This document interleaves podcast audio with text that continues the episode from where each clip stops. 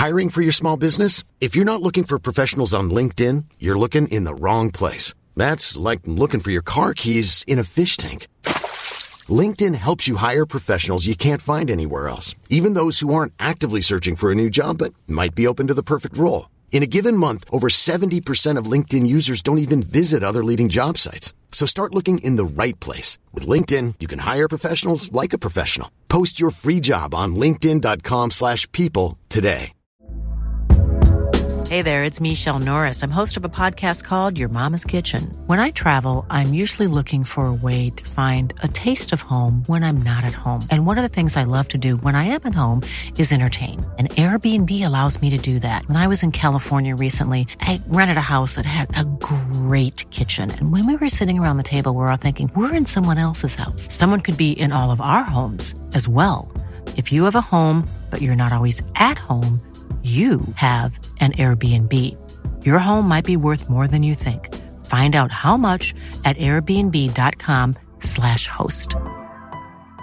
Mom deserves the best, and there's no better place to shop for Mother's Day than Whole Foods Market. They're your destination for unbeatable savings, from premium gifts to show-stopping flowers and irresistible desserts. Start by saving 33% with Prime on all body care and candles. Then get a 15-stem bunch of tulips for just $9.99 each with Prime. Round out Mom's menu with festive rosé, irresistible berry chantilly cake, and more special treats. Come celebrate Mother's Day at Whole Foods Market.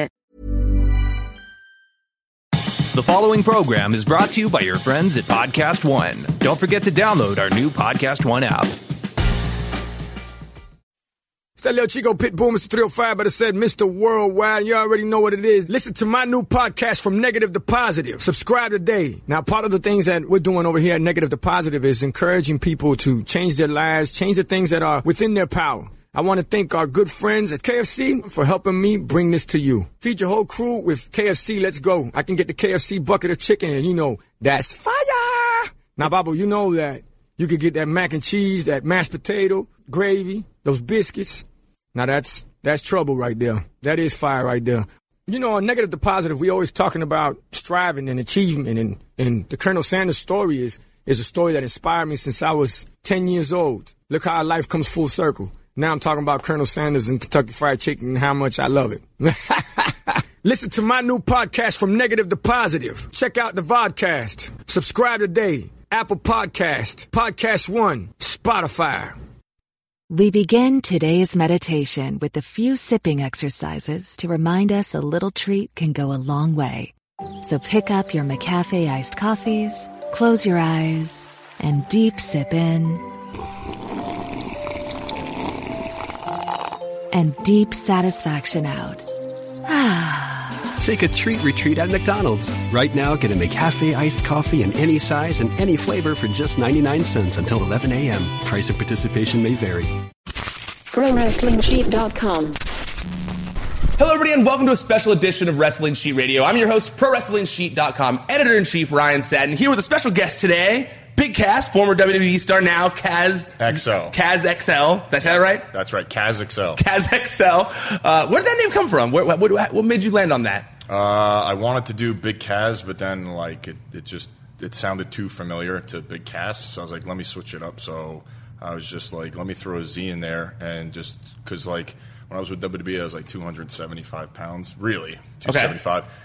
But I got myself up to over 300 pounds, so I was like, well, now I'm extra large. So instead of Big Kaz, Kaz XL. I guess that's a good reason. That Yeah. makes sense. It actually makes me, it helps me remember it now more easily too. Yeah. So that's good. Uh, well, you know, Kaz was recently featured in a video for DDP Yoga in which he opened up about suffering from depression and addiction and how he's urging anyone going through a similar struggle to get help. And, you know, I wanted to bring you in here because just first and foremost, uh, I really respect you for being able to come out and do that. You know, uh, I know many people who have suffered from depression, from addiction, uh, all sorts of things like that, and and I know how serious of a thing it can be. I know that you know sometimes. When it comes to depression, you just feel like you're so alone. Yeah. And, and so, uh, someone of your stature being able to come out and say that, you know, especially a big, tough guy like you, who, you know, in a toxic masculinity world, like you're a big dude who normally you wouldn't hear talking about those kinds of things. So Right. I, I respect you for being able to do that because it's not easy to do something like that. No, and I feel like not enough people talk about it. I feel like, uh, especially in sports or in wrestling, like if you suffer from depression, you bury that deep, deep down, and you don't let anybody see it or you don't talk about it. It's the worst thing you can do. Uh, is embarrassed, or there's like a stigma out there that you're weak, or, or you know that you're a pussy, uh, pretty much. Uh, so you don't say anything, and you keep it to yourself, and you don't go seek help, whether that's talk therapy or you know cognitive behav- behavioral therapy, or you know see a psychiatrist or whatever it is. People don't do it, and then that just leads to disaster.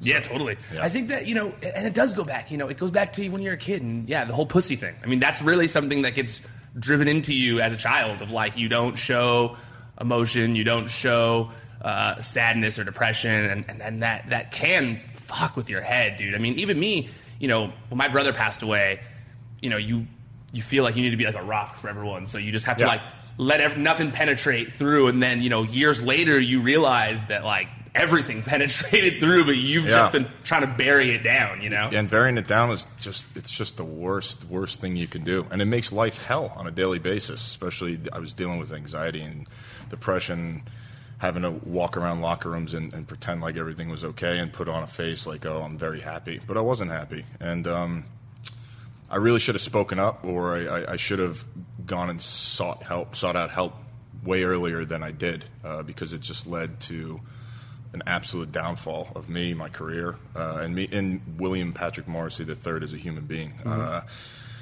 I really should have just, I don't know, just really just grew a set of balls and just fucking went and got help, and I didn't do that. That's not an easy thing to do. I know it's you say that, and it's easy to say that after the fact, but like getting help really is a difficult thing. I mean, I, I like I said, my brother passing away. I've been putting off going to therapy for years just because it's like I know that it's like hard to uh, confront those things and to kind of like make a change. You know, that's that's it's it's not easy. I mean, how if you had to guess, like how far back do you think that went? Like your depression. I mean, how far have you kind of been struggling with it? You think Phew. since high school type stuff? Yeah, Younger? for so long.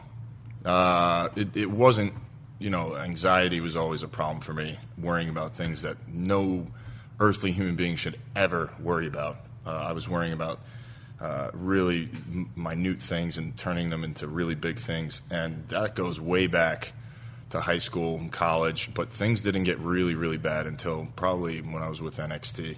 And, uh, yeah, that's when things kind of. That's not when I spiraled out of control, but that's when things started really ramping up. When I was having anxiety on a daily basis, waking up with anxiety, going to performance center, pretending I was fine when when I wasn't. Um, Do you think it was when it came to that and the NXT stuff? Do you feel like it was the pressure of performing, uh, you know, at such a high level at the performance center, or was it more like being put on uh, a public stage like that? Because that because people, I think a lot of people don't realize like that's when that happens, your life changes. I don't think it was that. No? I think for me it was a chemical imbalance. Interesting. Yeah, I think for me it was just no matter what I did, I could have been a banker, I could have been, you know, you know, an Uber driver, I could have been anything in the world, and I think this would have happened. I just think that there's some sort of chemical imbalance in my body, and I think a lot of people out there that suffer, it doesn't stem from like a childhood disaster or it doesn't stem from a specific event. I think that there's just a chemical imbalance in some people. Um, that they're afraid to talk about. So I think no matter what I did, where I went with my life, this was going to happen. So that becomes almost like the difference between for someone who maybe doesn't know the technicality of things, like of being depressed about a specific thing or suffering from depression, kind of. Exactly. It's like some people say, like I've I've had depression, but it, but they say, you know, there was a death in the family, or I lost my job and I was in a depression. Yeah, that's that's a little different from suffering from Absolutely. daily depression. Yeah, absolutely. I mean, like like the two differences. Obviously, like I'm sad, but I can get through it. You know, with my brother and stuff. I'm not like immobile at home, Yeah. because I know that that's what real depression can do to people, where they just like feel like they can't leave the house. They just feel like everything's coming down on them, and I. I super couldn't imagine going through that. And and when you're it sucked because when you're suffering from it, you got to get up and you got to go perform. So I can't lie in bed all day. So I have to put on a brave face or whatever you want to call it, and put on that bravado like I'm a big tough guy, or and go out there and perform. I can't lie in bed all day. I have a huge responsibility to myself, to you know WWE, to the world, to the fans. So uh, I had to go out there and, and do that on a daily basis. Mm-hmm. And some people I talk to just don't understand how I was even able to do it. I don't. I mean, when I watched that video that you did, the DDP yoga video, and that part where you talked about the day, the day, the night before you tore your ACL, Mm-hmm. and how you were just at your lowest, and and and how you woke up the next morning saying like you wish you hadn't woke up, that you wish you were dead, Yeah. and I mean, to me, that's just that crushed me. I mean, I couldn't imagine that. and it, there's no reason for it. I was in, you know, I was doing so well. Uh, I just wrestled the Big Show, which is like a huge feat for me. Like on SummerSlam, in front of a sold out crowd in my hometown. Friends and family were in the building. I should have been riding like the biggest high of all time after that, but this was this had been going on for months at that point. Uh, I woke up and was just like, I, I you know, I, I never never once like like made any sort of attempt or anything like that. But I just was like, why didn't I just pass away in my sleep? Yeah. Like why? Yeah. Yeah. I mean, those thoughts. No, I mean, tho- just having that thought. Yeah. it, uh, you know, I have people close to me who who are suffering from depression. Depression. When they talk to me about those kinds of things, like I'm driving and I thought about just driving off the cliff, and you're just like, "Fuck, man." See, see I, never had thought. I don't know. I've never had a thought like that. You- never, never that's good. anything. Yeah, That's never good. anything like that. Yeah, like I, I'm not gonna like walk in front of a train or something like that. But it's just like, why am I living? What, what, what? Why am I on this earth? Like, just like I don't understand. And you're in a bit of a confusion because you're on top of the world. You're doing great. You're making money. You have friends and family around you that love you. You have coworkers that are there for you you're living out your dream. You have your dream job.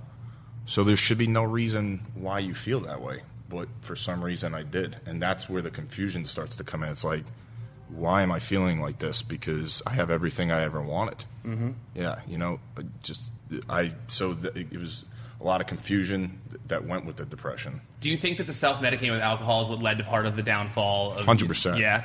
Yeah. I was out of con- I was absolutely out of control. I mean, that video where they show the floor and how much alcohol bottles were on the ground was definitely like that's a lot of drinking. It's been worse, man. Really? Uh, yeah, like I'll tell you this. I've never said this on record. I'll say it here. Like before the seizure, uh, every day I was drinking a handle of Tito's vodka. Every motherfucking day, a whole handle. You could, and that you could ask my Drizzly driver. Uh, th- th- he can attest to it. I became very good friends with the Drizzly delivery guy. Uh, yeah, every day. So like I was drinking so much uh, just to get through the day, and then it's just crazy because you're drinking so much, your body starts withdrawing from alcohol even when you try to go to sleep. So you can't even fall asleep because your body and your brain know, hey, we're not going to be getting that stuff while we're asleep, so you can't fall asleep. So you just drink more and more and more.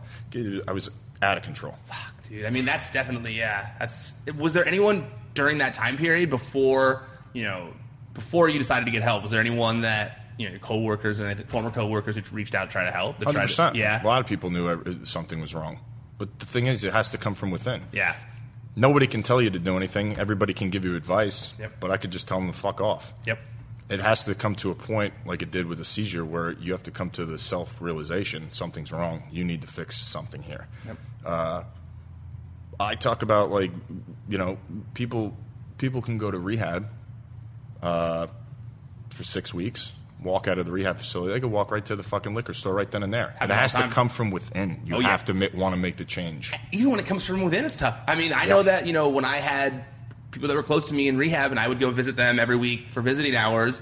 The stories I would hear while I was in there of just people that it was like a rabbi who was a you know addicted to crack, and that no matter what he did, he he'd, he'd be at the facility, and the second he'd leave, he'd go right back to the crack house, no matter what he did. Because that's just- what he can do. Because that's what he can do. He's a free man. Yeah, yeah, yeah, And so it's really that kind of stuff gets it, it, it hurts, and I'm- and I'm so happy that you're able to dig yourself out of it because not a lot of people do. And the fact that you were able to have someone that that you were able to turn to that, that came to you, that, that that friend of yours that you talked about in the video, Yeah. the fact that you were able to have someone that did that, that helped you like that, that and that you were will that, that it was the right time when you were willing to do it. Yeah. and I'm just so happy that you know all the pieces came together like that. I, I'm a firm believer that everything happens for a reason, and that guy was put in my life, Doug Lawson, for a reason. He, he I was at the, uh, it was a big event where it was something in New York, and uh, he circled the room like three times, and he was like, "I need to talk to this guy. Something's wrong with him." Uh, so he said he circled the room three times, and when he was about to leave, he came up to me and he said to me, "You're deeply depressed." I'm thinking, "Who the fuck is this guy?" I was like, Yeah, "Get of the- course. It's like, "Do you want a fucking autograph or a picture? Get the fuck away from my table, man." Yeah. And he was like, Especially the mood you're in at the time. yeah, and he looked at me and he said, "The guy I'm looking at right now is not the guy I used to watch on television. He's not even close to that guy." He said, "Something is wrong with you." And then I opened up to him because he was right. And then he was like, "You need to come live with me in Delaware, and I'm going to get you sober, and I'm going to help you stay clean, and I'm going to get you in the best shape of your life." And that's exactly what he fucking did. You were living in Florida at the time, right? Tampa. Tampa. Okay. So then you just up, you just uprooted everything, moved to Delaware. Well, like I still kept, kept the apartment in Okay. Tampa, but I moved a bunch of my stuff to Delaware. Mm-hmm. Yeah. And how long were you in Delaware for? I've gone there on and off, but the first time I was there for like two months. That's Yeah. cool. That's really cool. Yeah, like I went. The only time I went home to New York was for Christmas. Uh, and the other guy staying with me, his name was Alex. He's from Florida. He let me borrow his car because he had to go back to Tampa to visit his family. So I took my, his car up to New York for for uh, for Christmas, and then I went back to Jersey for New Year's for a uh, a wedding. And that was the only times that I'd left that place. Yeah. I mean, that place. I I mean, the, any sober house is, is, is so helpful. Just to have people that are supportive that you can kind of go out doing things with. That Yeah. it's it's so key. That's why when I knew people who were in rehab, I went every weekend to try and be there for them because I know. I mean, the, the detox alone is just like the Yeah. fucking worst. I mean that. I, that had to have been one of the worst parts, I imagine. The detox, uh, the the seizure, that was it. Yeah. Like people don't understand. Like I learned eventually that alcohol withdrawal can kill you. Oh yeah, Like I've heroin withdrawal and stuff like that can make you very ill. Will make you want to kill yourself. yes, But alcohol withdrawal can literally kill you. yes. Like the seizure is about as far as it can go before you're dead. That's why when you said the handle of vodka or the Tito's or whatever, like I was like, fuck, that's that's definitely on the level where you can get to that for sure, for sure. I mean, that's like Hundred percent. no joke. And this was going on for months. Well, I want to go back. I want to get into what you did to clean up. I want to get back to the Delaware Yeah. stuff. Um, but would it be okay to go back a little and discuss kind of some of the things from your exit from WWE Sure. and, and how these things kind of played a part There's a little some bit? things that I like. I'd rather keep to myself, but whatever. Oh, yeah, I'll, yeah. I'll let you know. Yeah, I mean, I, if it's relationship related, I don't want to get in, into anything related to your relationship. It's more so some of the news things that came about uh, Cool. at, at the time. Um, and so, kind of like you said, you know, um, you got injured. You hurt. You got injured when you were uh, that match with Enzo. Yeah. Uh, and then you had eight months out. So before you came back, were those eight months pretty bad as well? Yep. Horrible.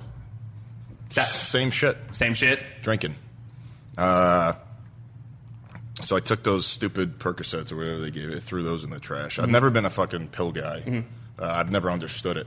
It's more the uh, the process of getting drunk. Yep. Yeah, like taking a pill and getting high. I've never. I not- don't. yeah. It's not for me. I don't get it. Totally. So like, I was just drinking, just drinking, and then, high, you know, just pretending that everything was okay, and uh, yeah, I was in a bad, bad funk, and then uh, it started to get to the point where we reached New Year's, and it was like, okay, you're gonna be coming back soon, Yeah. and like I had like this fire lit under me, like I got a new apartment in Tampa, and I was so fucking motivated, man, and I just worked hard, worked out with Rob McIntyre, he's John Cena's trainer, uh, you know, so many times every week, and uh, I got myself to that point in the best shape of my life. Yeah, you were killing. When you came Yeah. back, you were cut. That's mainly why I asked that. Yeah, but I was still, but I was still drinking Mm-hmm. uh, here and there.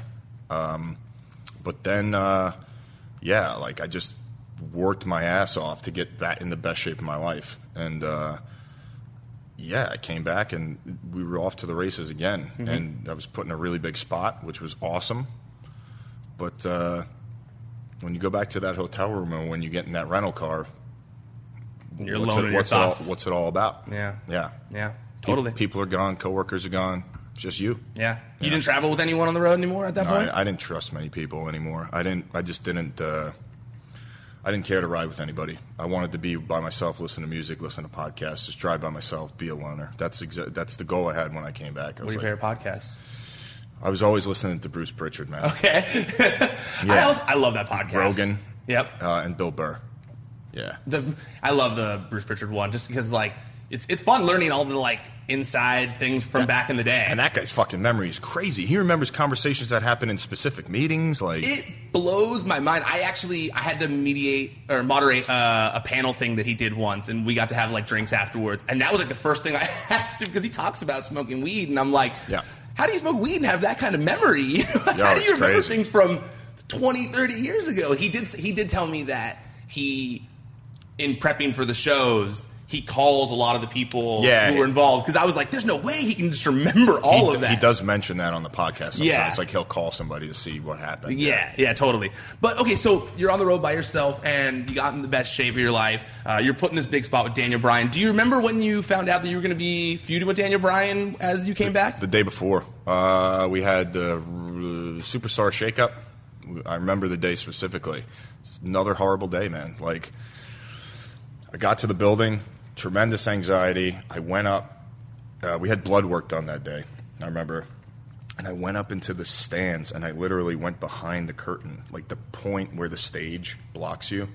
And I just sat there for hours by myself because my anxiety was out of control. Don't know why, but it was crazy. And I remember like I went into catering and I didn't want to see anybody. And Elias, fucking bless his heart, man, fucking really good friend. Elias could tell something was wrong, so he fucking took his plate and we went out and we ate in the hallway, like in a secluded area, because he could tell I didn't want to be around people. When you're in that state of anxiety, you don't want to see anybody. So like I went into catering and I immediately started panicking because everybody's there. So like Elias like took me into the hallway and then we went to like down another hallway and he ate with me in the hallway, which was awesome of him. Uh, so I remember that day, and then uh, I think it was um, Road Dog pulled me and Bryan aside and uh, told us what was going to happen the next night. And on that drive, I remember they let us go early because anybody that was then not going to be on Raw anymore, going to SmackDown, they let you leave the building.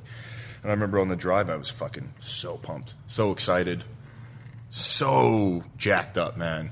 Went to the hotel the next morning. I woke up to get a workout. I saw Bryan in the parking lot in his car. We were chatting. I was like really excited. Like he could tell I was excited. Like I was like, fuck yeah. Like this is this is this is how it's you know this is the comeback. Like you're gonna be fucking good now. You got shape. You're you're ready to go. yeah, like I felt very happy at that point. And then slowly again, go out there, do it, and then you're back in the hotel room by yourself.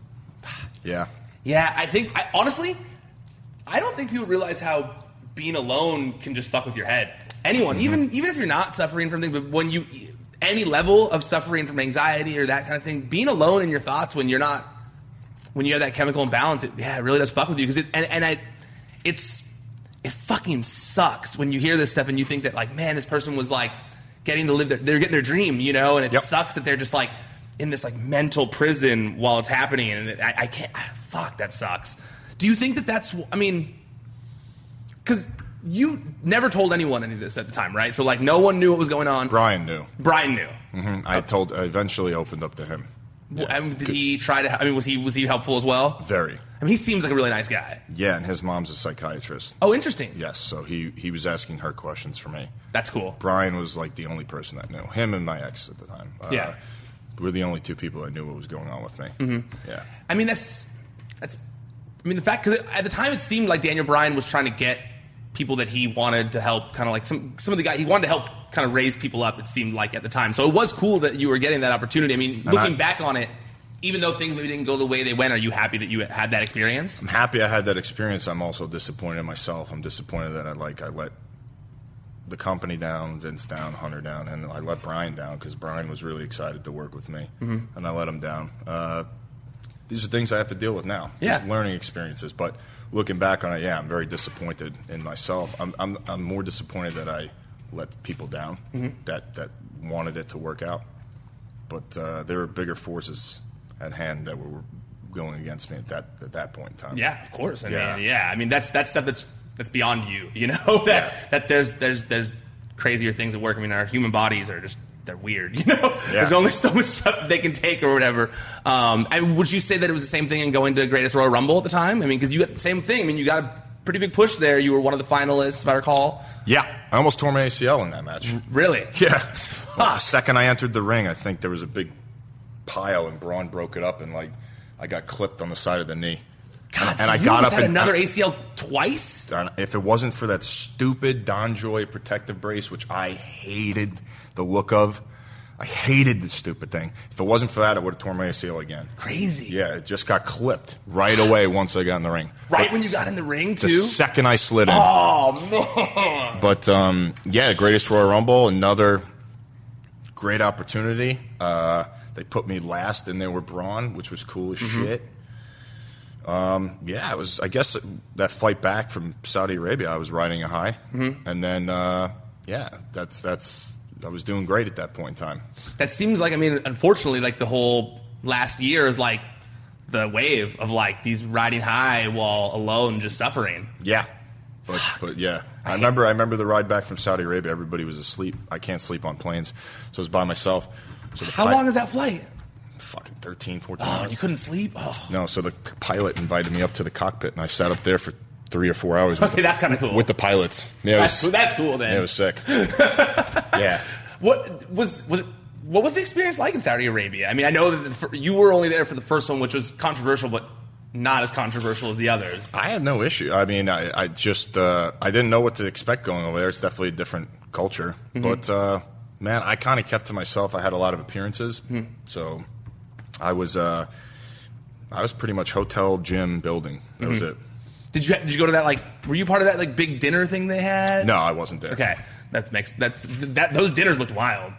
Yeah, I know a bunch of people went to that, but I it wasn't. seemed like it was like a lot of like legends and, and, and stuff like that that went there Yeah. for that. Um, now, can, I, I do want to talk a little bit about, um, you know, especially because of all this you've told me about. Yeah, I think the biggest thing that people talk about in terms of uh, you know the end of your run in WWE was that segment with the little person. yeah. Uh, I, what, can you talk us about that day at all? Can you talk us through what, what, what happened at all? It's a fucking mistake. It was just a dumb decision on my part. Mm-hmm. So stupid. Uh, it was just like probably the worst decision I ever made, and it's so crazy what I was going through at the time. Because if you would have asked anybody, if you would have told anybody two years prior, even a year prior, that I was going to do that, they would have said you're fucking crazy.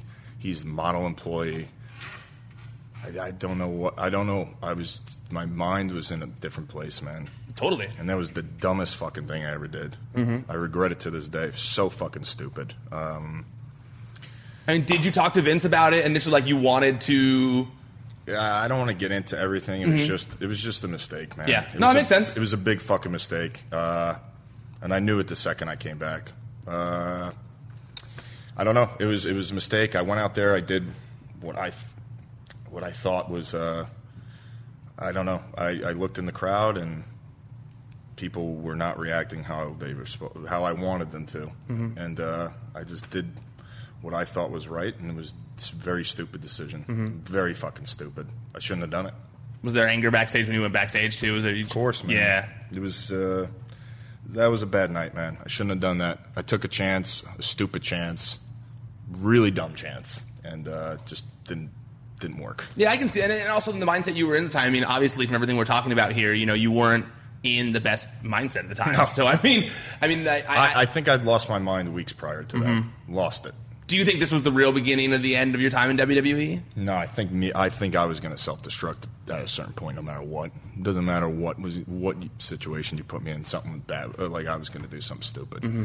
I was very self-destructive at that point in time. Very. Uh, th- it doesn't matter. Something was going to happen. Yeah. Mm-hmm. Do you think that's what led to kind of like some of the issues on that same European tour that came afterwards as well, where it was like, because I remember Sports Illustrated at the time, they talked, they, I mean, they reported on the drinking side of things and there were so was, many things reported that were bullshit. There were some that were true. Like Mm-hmm.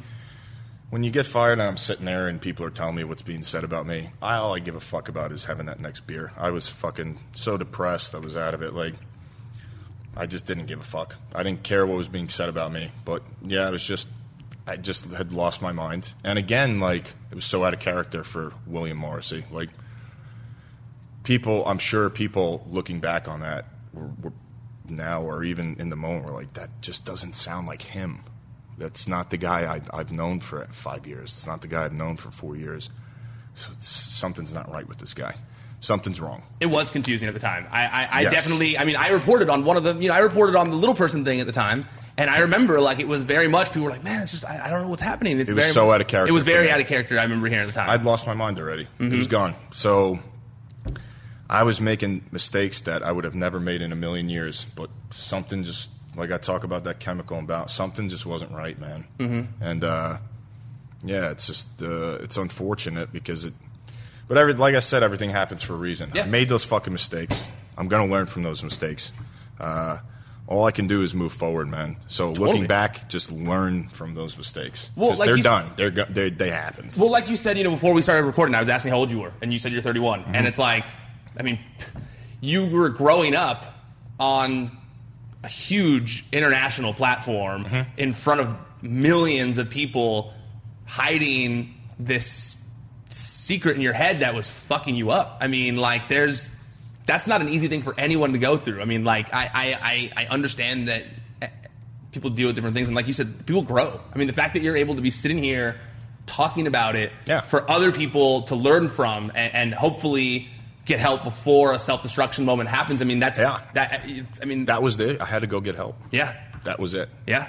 And no matter how weak you may feel or how weak some other people may feel, especially in you know an industry like that or sports or people may think that you're a weak person.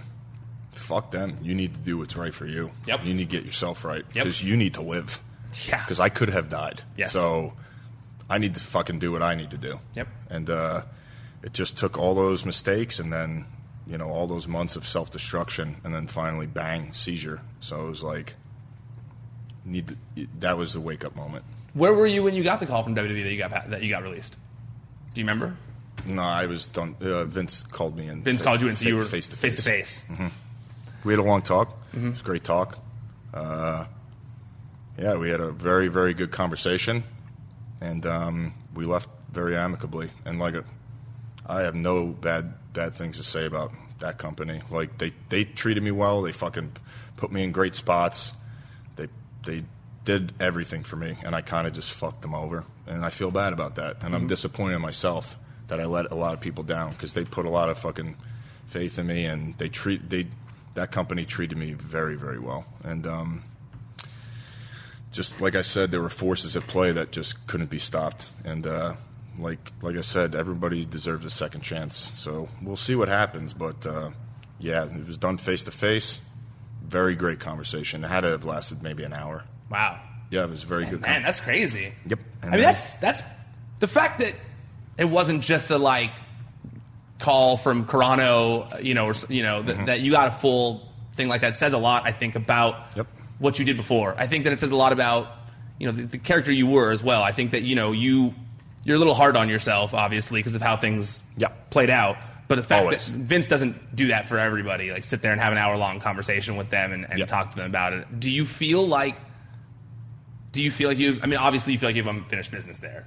Yep. Is that something that you feel because it was such an amicable exit at the time and, and, and explained to you? Do you think that's something where the door is still open if you get your shit to, since you've gotten your shit together? I do think the door's open. Mm-hmm. It's just a matter of what I want to do. Do you, is that something that you'd want to do, or is it tough because of tough all the say. memories it brings back? And Nah, it's just tough to say right now. Uh-huh. It's a tough life, man. People don't realize how tough that lifestyle is. Mm-hmm. Uh, mentally, right now, I feel like I'm in a good place. I feel like I'm in a very good place to handle that schedule and to handle that life.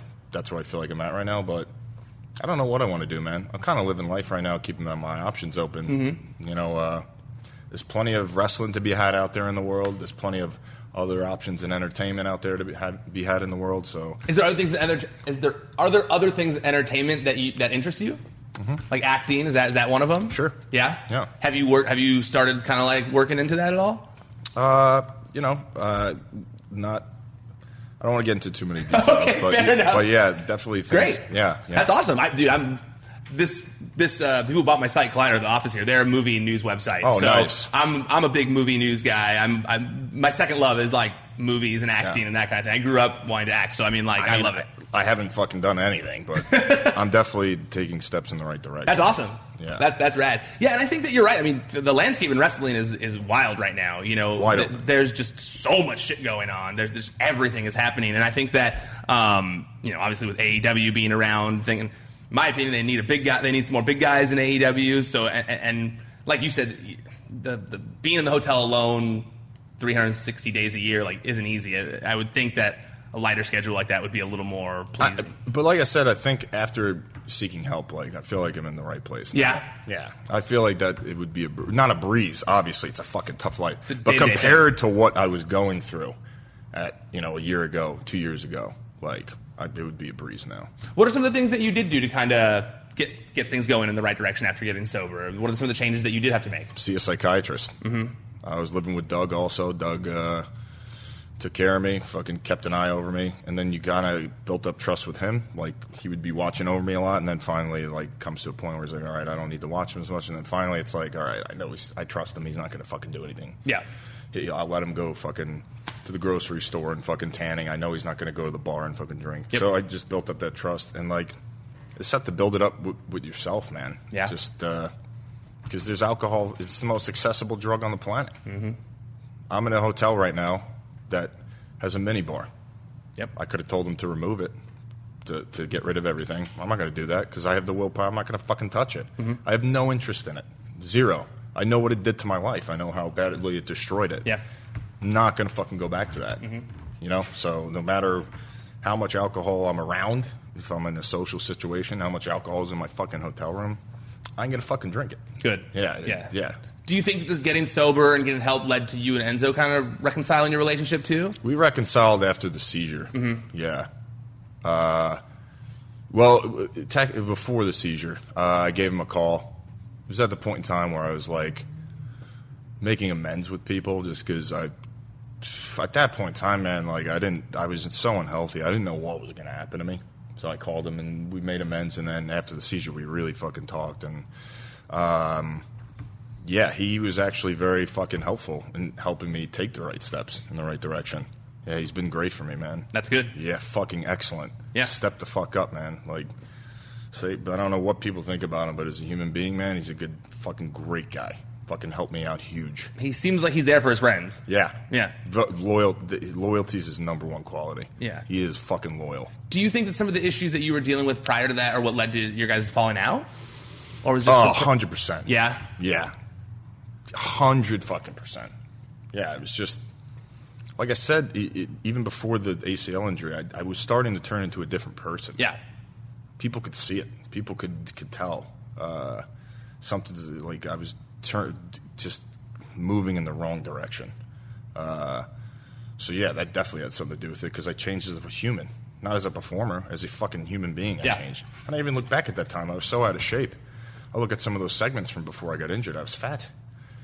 I would have never in a million years let myself get like that. I don't know what was going on in my head. How big did you get? How do you? How did you I, I don't remember weight, but I mm-hmm. look back at some of those segments and I look like, like- shit. frustrated at yourself? Yeah, I look like I'm very critical of my body. That's- like like right now, I'm very critical. Like I got myself to 308 pounds, and then I did a show for Southern Honor two weeks ago, and it was on the internet, and like I got pictures. I was like, man, your abs aren't coming out enough. So then I fucking leaned out, started dieting. Now I look in the mirror in my hotel room, and now I'm too lean. I'm like my arms are flat. So like I'm always I'm always constantly changing. That's tough. I, I Yeah. couldn't. I could not imagine being on TV uh, with my shirt off every week. But I love it because it gives me goals. Something, something with depression that you need to do is set goals. So constantly resetting goals. Okay, get bigger. Get like these are things now I focus on. And the gym is fucking part of my medication, man. For some people, it may not be. I don't know, you know, what what people do. They meditate. They whatever steps they take to alleviate what's going on in their head. The gym for me, huge. If I don't get into the gym, I'm, I feel awful. Uh, it's it, it just uh, so constantly in the gym that that helps me here How often do you work out?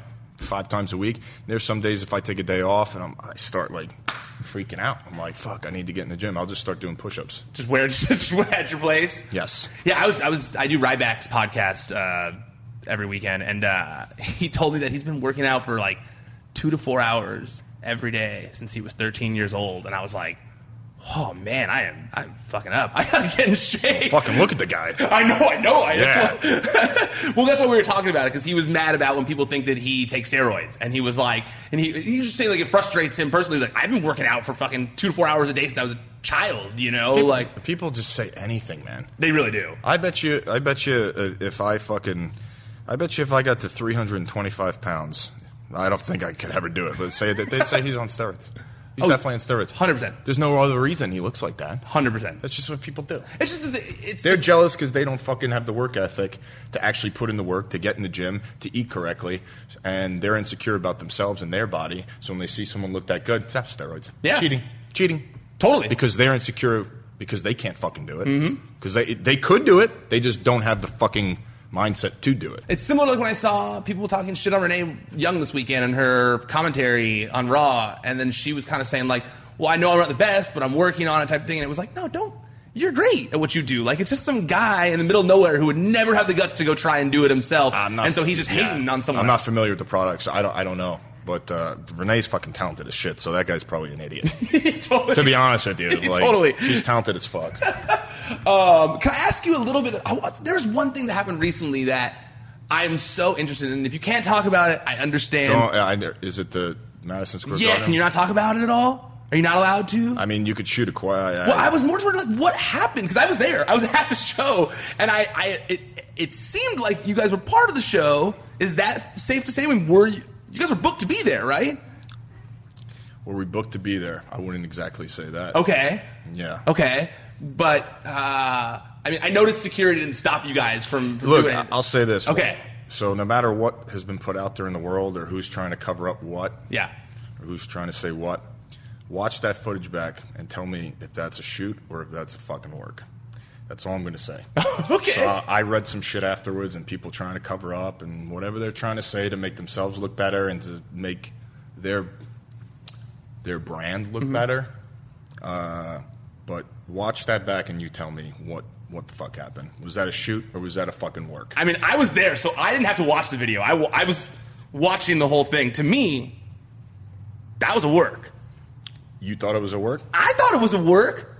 I thought I assumed it was because I I would think if it wasn't, security would have like jumped in and pushed you guys away and not the wrestlers. But they might have also been thinking that it was part of the show and it wasn't. Exactly.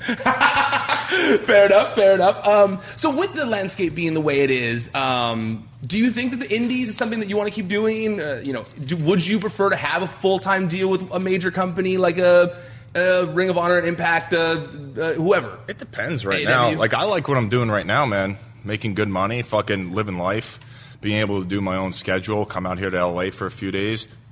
If if, I was under full full time deal, I wouldn't have been in it. I would have done the signing Saturday, and I wouldn't have been here today. True. I could do whatever the fuck I want. Yep. I could stay in LA for a few days and you know take meetings and then do this interview and do whatever I want. Yep.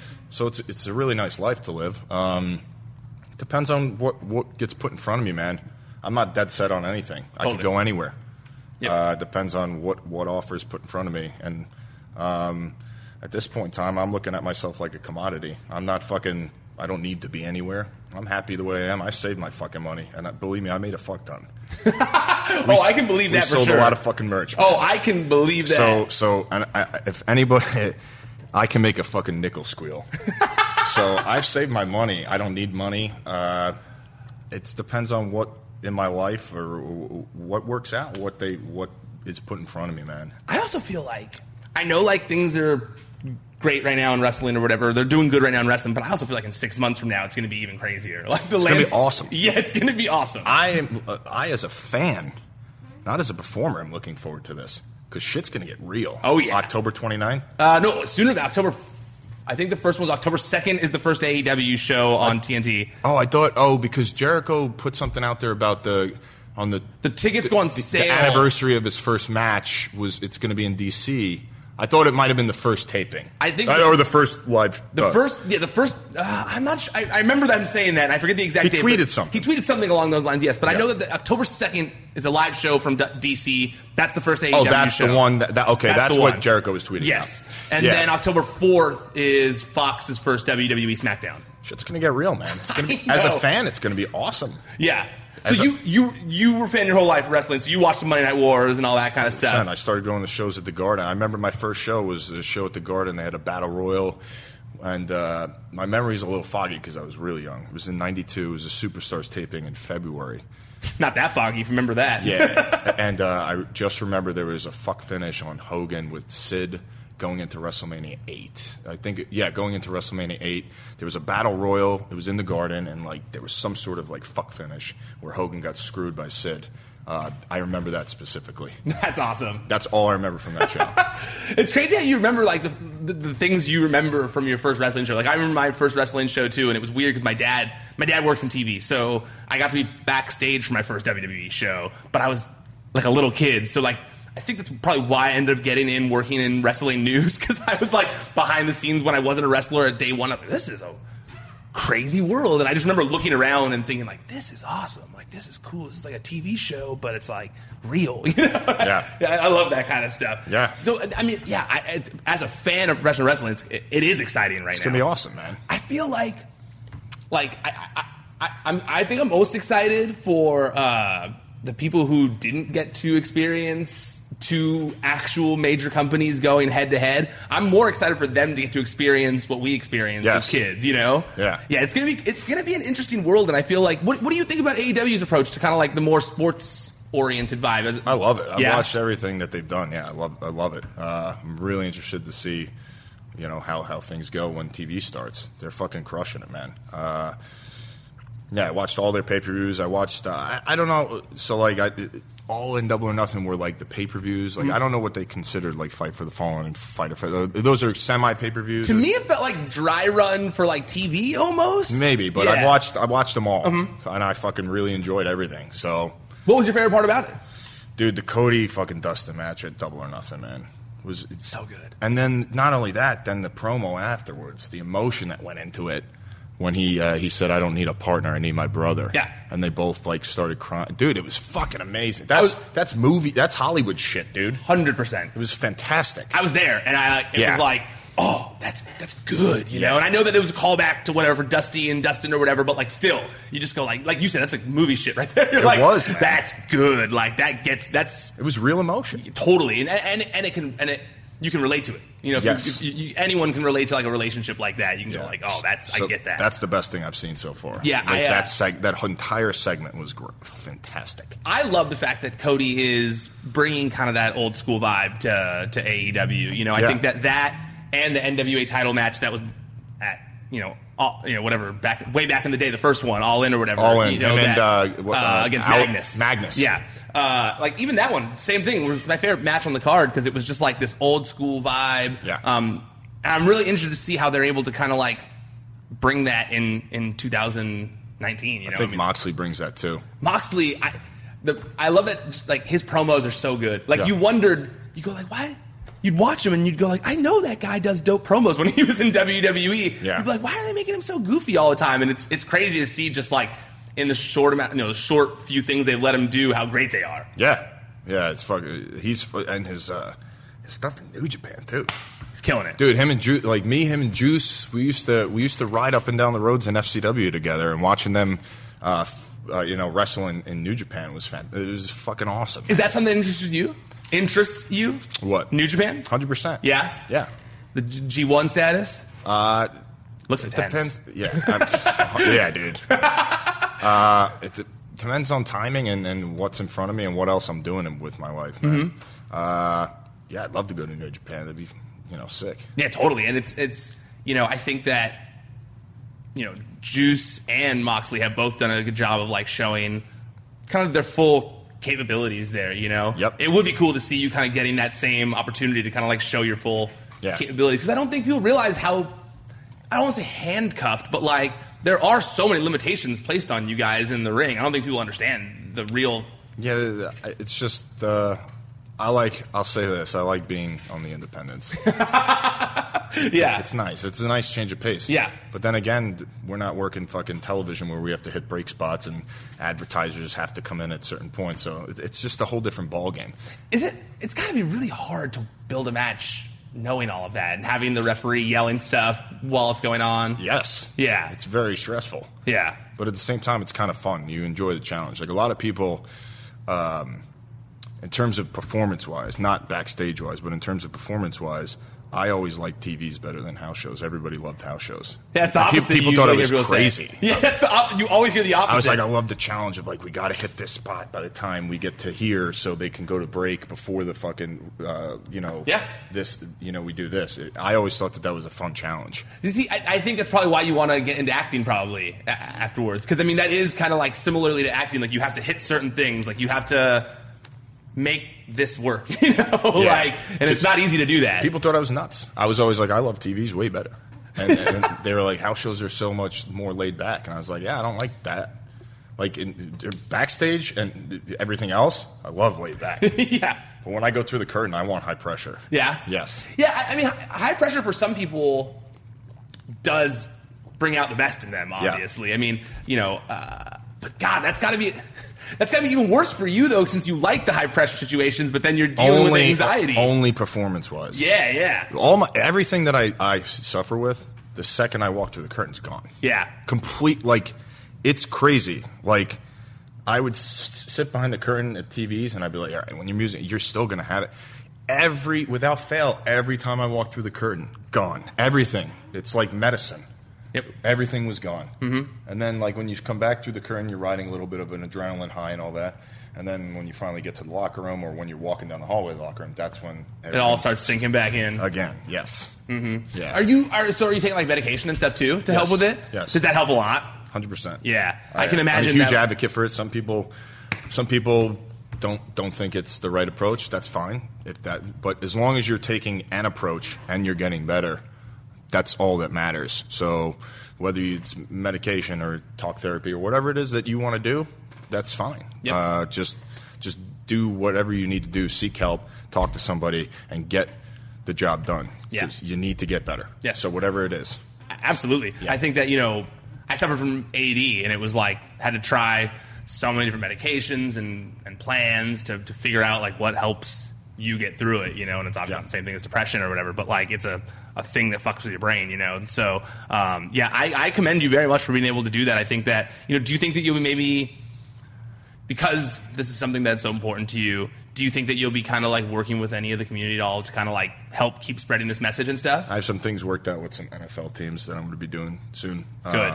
yeah, uh, Doug Doug Lawson. Uh, he's he's kind of set up some things for me to maybe talk to some NFL teams. Good. which uh, may fall through because it's a pretty big deal. But But NFL, te- I mean, the NFL has it just as bad as wrestlers in terms of like that kind of thing. But ri- as of now, it's on schedule. So, Good. yeah. So starting with that, and I, I would love to spread the word on mental health, man. I, I just think it's something that's not talked about enough.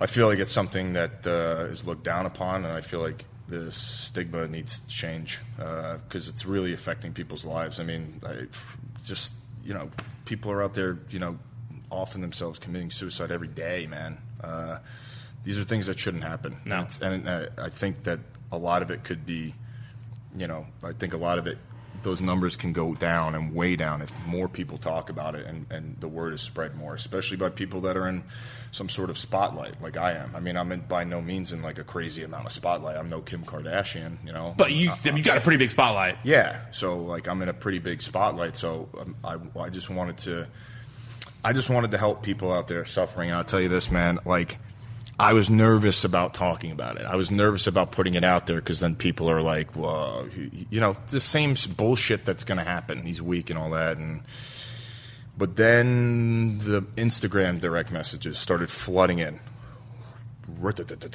like every day still i get hundreds of messages on instagram people telling me how i've inspired them how they're going to get help uh, once that started happening i said that was the right fucking decision man Yeah. by a mile like Yes. I, this many people have been affected by my video i'm just a, i'm just a pro wrestler man i'm just i'm a, I'm, a, I'm a, not a drop in the bucket man i'm a pro wrestler but for my story to help them that much, especially like you said, being as big as I am and, you know, the big tough guy, you know, fucking pro wrestler. Yeah.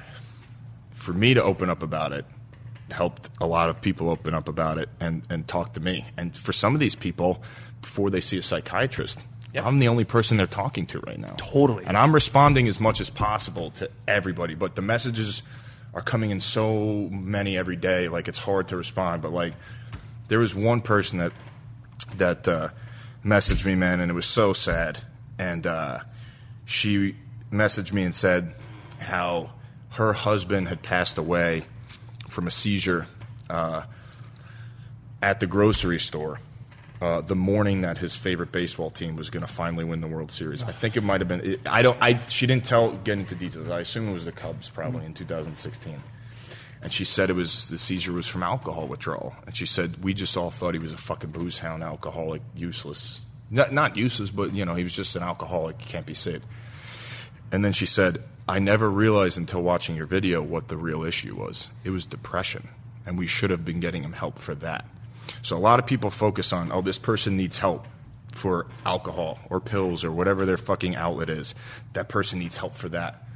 I'm a firm believer in you need to address the real situation that's causing that first, which is probably their mental health. Yep. That needs to be addressed first. Absolutely. So when she messaged me that, like that really, I was brought to tears, man. I felt horrible, but at the same time, I felt like I mean, I, I'm helping people, Yeah. but I wish I would have put the video out before that happened. Well, I mean, you couldn't have. You Yeah. know, I mean, you didn't know yourself. You Yeah. know, and you can't. You couldn't have. I mean, Yeah. the fact that you're doing it now is, is helpful, and I agree with you wholeheartedly that a lot of addiction stems from mental health issues. Hundred, a hundred percent. And people just look, they write people off that are addicted to drugs or alcohol and say they're just addicted to drugs or alcohol. You know, they're, they're just, uh, they're an alcoholic or they're a booze hound or I don't even know what the word for a drug addict is. A negative connotation. I don't know. They're Yeah. junkie. Druggie. Yeah, junkie. This guy's a junkie. Yeah. Okay, we need to get him help for that. Oh, he went to rehab and he's back on the bottle. Well, maybe you need to think differently. This is the problem over here. This is what needs to happen first. Yep. Because that's what's causing everything. And that's what it was for me. Yeah. Like, yeah, I'd have a glass of wine, you know, here and there, or maybe two glasses of wine here and there. And, like, you know, in college, obviously, I was a big drinker. But when depression and anxiety started setting in, that's when I started really fucking drinking. Yeah. So that was the problem all along. That needs to be addressed before anything else can be addressed. Totally. That's just my opinion. No, I think you're. I, and my opinion is that you're. And I'm you're- no fucking professional. I'm No. no MD. I'm no psychiatrist. That's just from my experience and from what I've read and from people I talk to and people that you know message me on Instagram and conversations I'm having. That is my conclusion. No, that's I, I. I mean, I'm not gonna say medically I know for sure, but I, that's what I from the time that I spent in rehab, not me there, but being there visiting people. That's 100 percent the vibe I got as well. You know, I know that someone I knew who was very close to me that they told me, you know, they started using because they thought nobody cared about them. They thought that they were there was nobody, and I was like. We talk every day, you Yeah. know, and it's like I'm always there for you, you know. Yeah. And so it was, it, it was a, it's um, it's crazy how the mind can can convince you of those kinds of things and, too. And the crazy thing about the mind uh, is, uh, you know, I've, I've heard uh, one of my f- biggest inspirations, Tyson Fury. Fucking, I'll tell you this: if it wasn't for that guy, I'd probably be dead. And I'm just saying, I'm being honest. If it wasn't for that guy's story, I'd probably, I'd probably be dead. Um, he, he, he said what's special about the mind is like, if you were disabled or handicapped, or if you had some sort of physical ailment, I could see it but like you can't see inside someone's mind. So I could be talking to you right now. Right now, I could be talking to you. We're having a great conversation. You seem like a happy person. You could go home later and just start taking drugs because you're depressed. I don't fucking know. Totally. That's that's like what is very weird. So unless you tell somebody, they they're not going to know. Nope. Because you look pretty happy to me, Yeah. Uh, or that person over there, or that person looks very happy to me. Yep. You can't see inside their mind. Nope. What they need to do is let people know. You have to let somebody know and let them fucking either get you help or, or put, point you in the right direction. I actually wish that mental health was something that was taught more in school too. Like when from a young age of some sort. Like you know we have like sex ed and drug education. Like Yep. I, I, it would be beneficial for that kind of thing because I mean kids are just like that's when it starts usually is, is, is at a young age of like being bullied or certain things that just mess with your head and then Yep. it starts leading you down a different road of anxiety or chemical imbalance can also mess it up but like a lot of those things can really can really mess with your head. I, I, it's so that's why I do. I, I was so happy when you wanted to come over here because it, it, Yep. I, I, spreading the message of mental health is so important. I mean, Yes. I, yeah, everyone, you know, the per- people I know that that did that fall down those traps. This is 100 percent what it is. You know, I mean, even. When you see homeless people on the street, a lot of the time, like that's what's that's what led them to that road was I because agree. there was no one there to help them when they were dealing with mental issues. I agree. Yeah. Yeah. So um, I, I I do want to thank you for coming in here, though. I I, I think that it's it's like I said, it's invaluable for certain people to see someone on your platform. I know you said you do not feel like you're a Kim Kardashian or whatever, Yeah. but like you are fucking really famous. Like you were on TV for a long time, well, Yep. a good amount of time, Yep. and and resonated with a lot of people. I mean, there's a reason you guys were as popular as you were, and it's because your characters resonated with people. You seemed real, Yeah. A- And, for the same reason that you guys got over on TV, it's why people feel like they can talk to you after when you came out with it. Because we're real. You are real people. Yes. Uh, thank you so much. Where can people find everything that you're Thank doing you. here, Kaz? Thank you. Yeah, yeah. Where can people find you on social media and stuff? Uh, okay, so if you're gonna, if you're using it, I don't know. on on on Twitter, um, uh, at the CazXL, T H E C A Z X L, and uh, on Instagram, I am still, unfortunately, I can't change my handle for some reason. Uh, Big Cass, W W E B I G C A S S W B. And if you're having any issues with mental health and you need somebody to talk to, and you think I might be your guy, please send me a direct message on Instagram because I check. I may not have posted in over 14 fucking months, but I tell you this, I check my messages every day. So get in contact with me, and I'll try my best to point you in the right direction. Thanks again for doing this. I appreciate it a lot. Thank you. ProWrestlingSheet.com.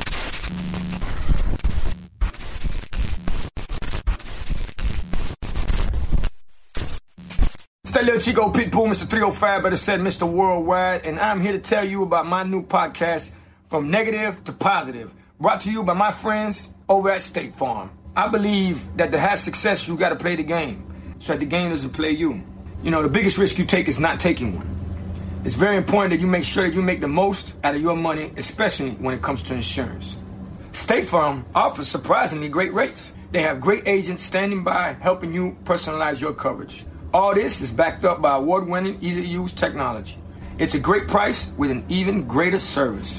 When you want the real deal, like a good neighbor, State Farm is there. We begin today's meditation with a few sipping exercises to remind us a little treat can go a long way. So pick up your McCafe iced coffees, close your eyes, and deep sip in.